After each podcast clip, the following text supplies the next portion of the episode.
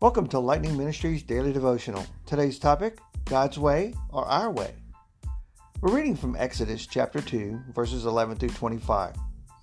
In this story in the Bible about Moses seeing one of his countrymen being abused and then taking matters into his own hand and taking the life of an Egyptian and then trying to hide what he had done didn't seem to work out, and in the end, he had to run for his life, not knowing what would happen.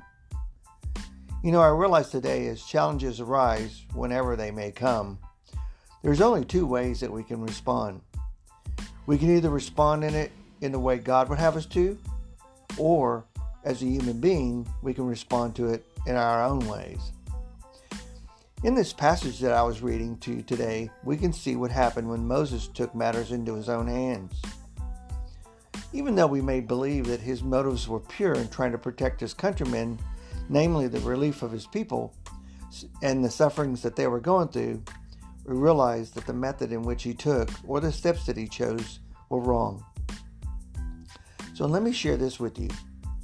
Focused on the difficulty instead of the Lord is what Moses did.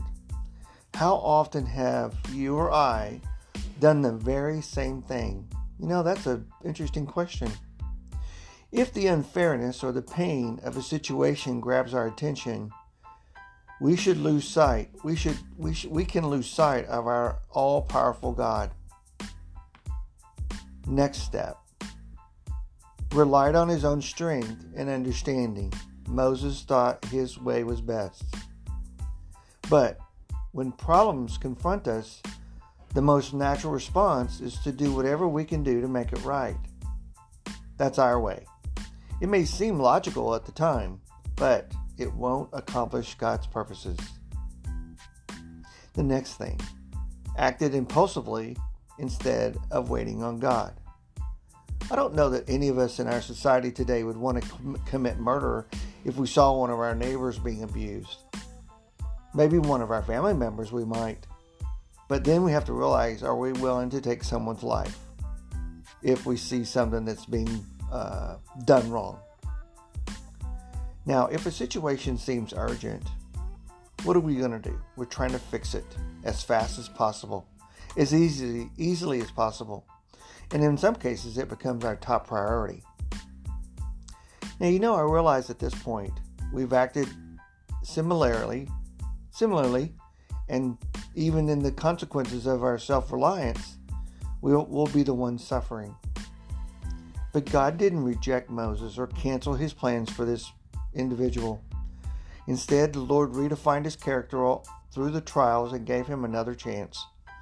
Do you think our loving Father will do the same for us if we make a big mistake? I think He will. I think He will forgive us if we'll go to Him in, in true repentance and ask Him to forgive us, no matter what we've done. I challenge you today are you seeking God's ways? Are you seeking your own way?